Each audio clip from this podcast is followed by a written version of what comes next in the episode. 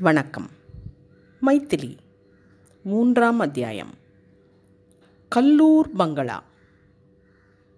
நமது செல்லமணியை அப்படியே கொஞ்சம் காரிலேயே விட்டுவிட்டு கல்லூர் கிராமத்தில் உள்ள ரிட்டையர்டு சர்க்கார் உத்தியோகஸ்தரும் அறுபது வயது ஆனவரும் மனைவியை இழந்தவருமான சர் சந்தானம் ஐயரின் பங்களாவுக்குள் சென்று கவனிக்கலாம்.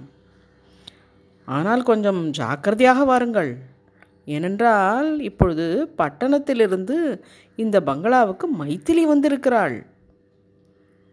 சலவை கற்களின் வர்ண விசித்திரங்களை நீங்கள் பார்க்க வேண்டுமா?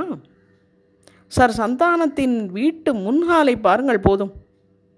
கண்ணாடியைப் போல் பல பலவென்று பாலிஷ் செய்யப்பட்ட தரையில் நின்று கொண்டிருக்கிறார் இந்த சந்தானம். அவருக்கு பக்கத்திலே இருபத்தி ஐந்து வயதே நிரம்ப பெற்ற அவருடைய ஏக புத்திரன் மந்திரேசன் நிற்கிறான். அவன் பேரை சொன்னவுடன் நிமிர்ந்து ஒரு வெட்டு வெட்டி கோபமாக பார்க்குறான் அல்லவா? அது அவனுடைய சுபாவம். மேனாட்டாரிடம் நம் சமூகத்திற்கு ஏற்காத பழக்க வழக்கங்கள் என்னென்ன உண்டோ அவற்றை எல்லாம் பொறுக்கி கற்றுக்கொண்டிருக்கிறான் அவன். சந்தானத்தின் இன்னொரு பக்கத்திலே சற்று பின்தங்கி தலை நரைத்த ஒரு மனிதன் நிற்கிறாரே. அவர்தான் நம்ம அம்மா கோண்டு. சார் சந்தானத்தின் அசட்டு அண்ணா. பின்கையை கட்டிக்கொண்டு அசட்டு சிரிப்பு சிரிக்கிறார் பாருங்க. அதுவும் அவர் சுபாவம்தான். அறையின் சுவரில் இருக்கும் சித்திரங்களை பார்த்தவாறு அதோ நிற்கிறாளே. யார் அந்த மங்கை? சித்திரக்காரர் முழு திறமையை உபயோகித்தாலும் இந்த ரூப சௌந்தரியத்தை கொண்டு வர முடியுமா என்று நாம் யோசிக்கிறோம்.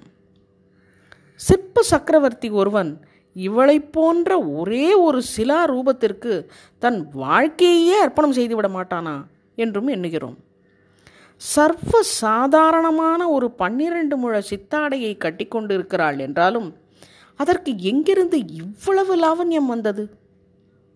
தலையிலிருந்து சாட்டை போல தொங்கும் அந்த ஜடைக்கு எப்படி சர்ப்பராஜனை போன்ற திமிரும் கம்பீரமும் ஏற்பட்டன? மெல்லிய அதரங்களும் அவை புன்னகையில் பிரியும்போது தோன்றும் முத்து வரிசைகளும் ஏன் இப்படி நெஞ்சை அள்ளுகின்றன? அந்த கண்கள் ஆஹா அந்த பெரிய கண்கள். அவற்றிற்கு யார்தான் அடிமையாக மாட்டார்கள்? அவளுடைய நடையும் பேச்சும் உள்ளத்தை கொள்ளை கொள்ளுகின்றனவே. அந்த பெண்மணி யாராயிருக்கக்கூடும் அவள்தான் சர் சந்தானத்தின் தங்கையின் பெண் மைத்திலி. ஆத்மநாதையரின் புதல்வி.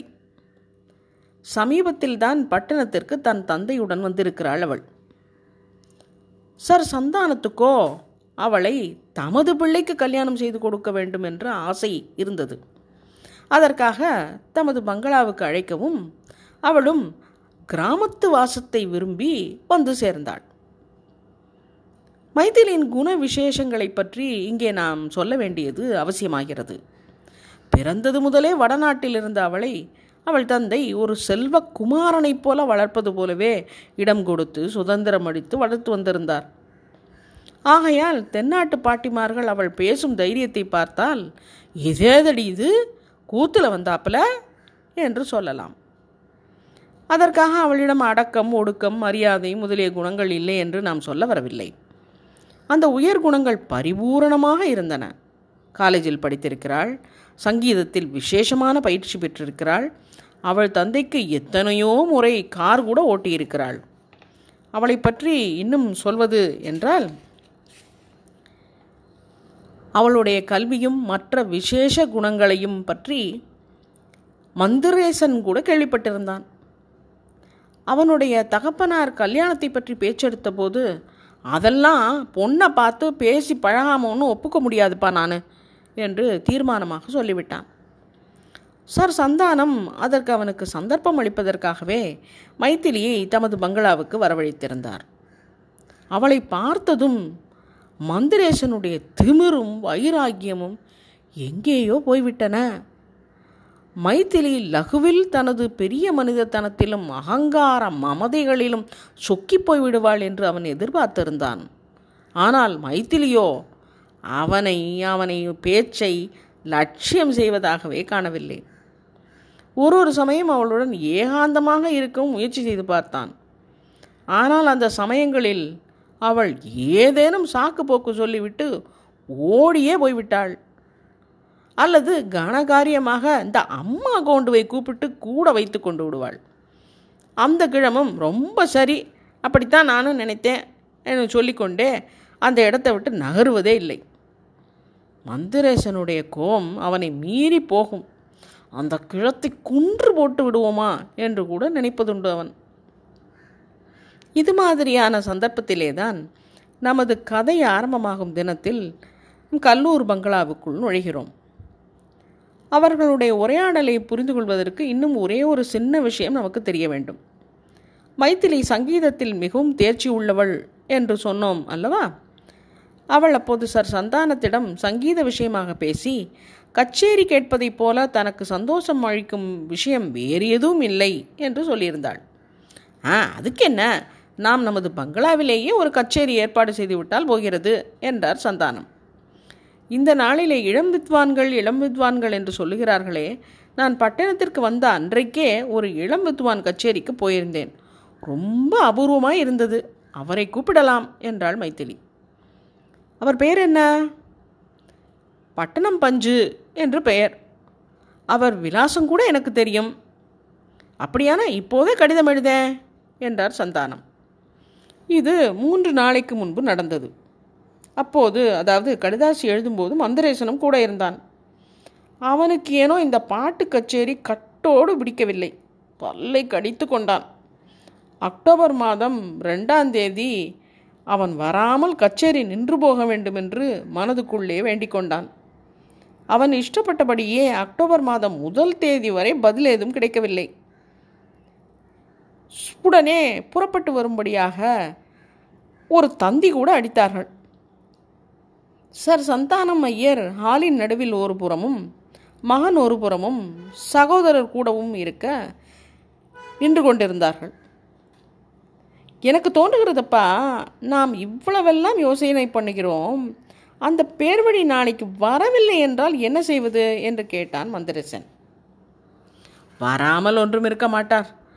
பதில் வரவில்லை என்றால் ஒப்புக்கொண்டு விட்டார் என்று நாம் ஏன் வைத்துக்கொள்ளக்கூடாது என்று கேட்டாள் மைத்திலி. ரொம்ப சரி அதைத்தான் நானும் சொல்ல வந்தேன்.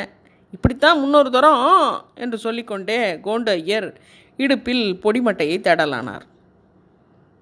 மந்தரேசன் மைத்திலியை கோபமாக நிமிந்து பார்த்தான். அவள் முகத்தை பார்த்த பிறகு கொஞ்சம் கடுகடுப்பு குறைஞ்சு உங்கள் ஊர்க்காரர்னு பறிஞ்சுக்கிட்டு வரியோ? என்ன காட்டா பட்டணத்தானல் யோக்கியம் ஒருத்தங்கூட இல்லை என்பேன். ரொம்ப சரி. அதைத்தான் நானும் என்று ஆரம்பித்த கோண்டுவை சார் சந்தானம் தடுத்து அவன் வராவிட்டால் வேற ஏற்பாடு ஏதானும் செஞ்சா போச்சு. ஒருவேளை பாடகர் மட்டும் பக்கவாத்தியக்காரர் யாரும் இல்லாமல் வந்தால் என்ன பண்ணுறது என்று தயக்கத்துடன் நிறுத்தினார்.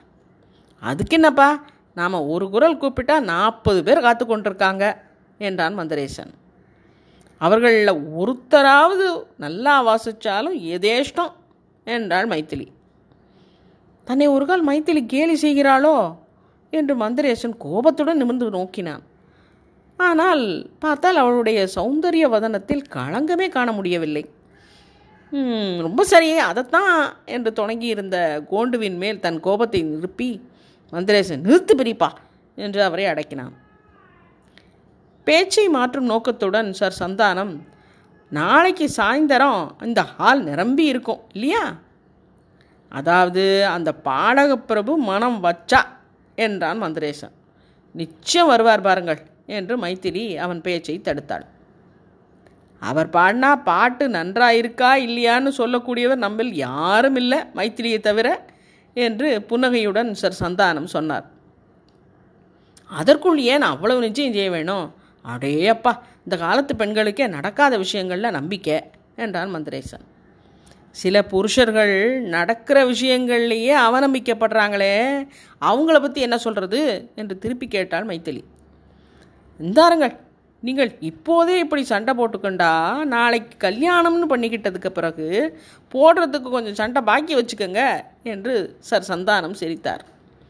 ரொம்ப சரி எனக்கும் அது நினைவு வந்தது சட்டன்னு மறந்து போச்சு என்றார் கோண்டு.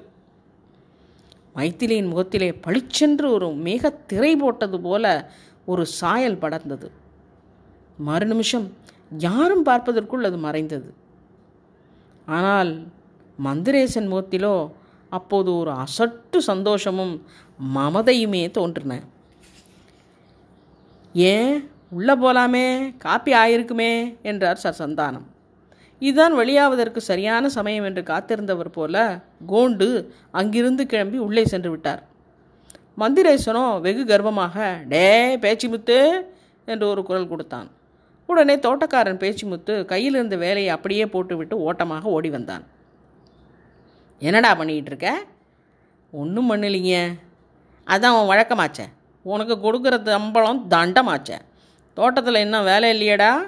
இல்லைங்க. இருக்கும் போல இருக்கேடா. கொஞ்சம் இருக்கலாமுங்க. நீ நாசமாக போன. ஆமாங்க. என்ன? இல்லைங்க ஒன்றும் இல்லைங்க. டிரைவர் இருக்கானாங்க. இருந்தானுங்க. நீ பாத்தியா? பார்க்கலிங்களே. நீ உடனே போய். ஆமாம் உடனே போய் அவனை கூப்பிட்டு கூப்பிட்டு சாயந்தரமா சாயந்தரமா நரசிரெட்டிப்பேட்டை ஸ்டேஷனுக்கு போய் வர்றவங்கள அழைச்சிட்டு வர சொல்லு. சொல்கிறேன் ஐயா யார? வர்றவங்களே சமா. அடைச்சி யாரை வேணுமாலாம் அழைச்சிட்டு வர்றதோ? போய் டிரைவரை இங்கே அனுப்பு. என்றான் மந்திரேசன். பேச்சு முத்து போகும்போதே இந்த ஐயாவுக்கு ஒத்து பாடுறதுக்கு பதிலாக வேற எங்கனாச்சும் போகலாம் என்று சொல்லிக்கொண்டே போனான். ஏ கோவிந்தா? என்றான் மந்திரேசன். என்ன சார்? இன்னைக்கு வண்டியில் ஒரு ஐயா வருவாங்க. யார் வருவாங்க? ஒரு ஐயா.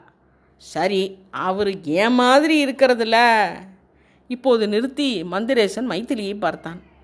மைத்திலி அவனை கவனிக்காதவள் போலவே டிரைவரிடம் செவப்பா கொஞ்சம் பருமனா லட்சணமாக இருப்பா பார்த்து அழைச்சிக்கிட்டு வா என்றாள். சரிம்மா. டே நீ பாட்டுக்கு யாரையாவது கூட்டிகிட்டு வந்துடாத என்றான் மந்தரேசன். அப்படியே செய்கிறேன் என்றான் டிரைவர். என்னது?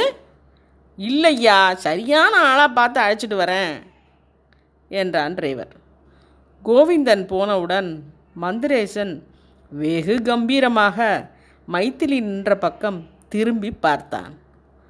ஆனால் அந்த கள்ளி அதற்குள் சத்தப்படாமல் உள்ளே போய்விட்டாள். அங்கே அவள் இல்லை. பிறகு நாளை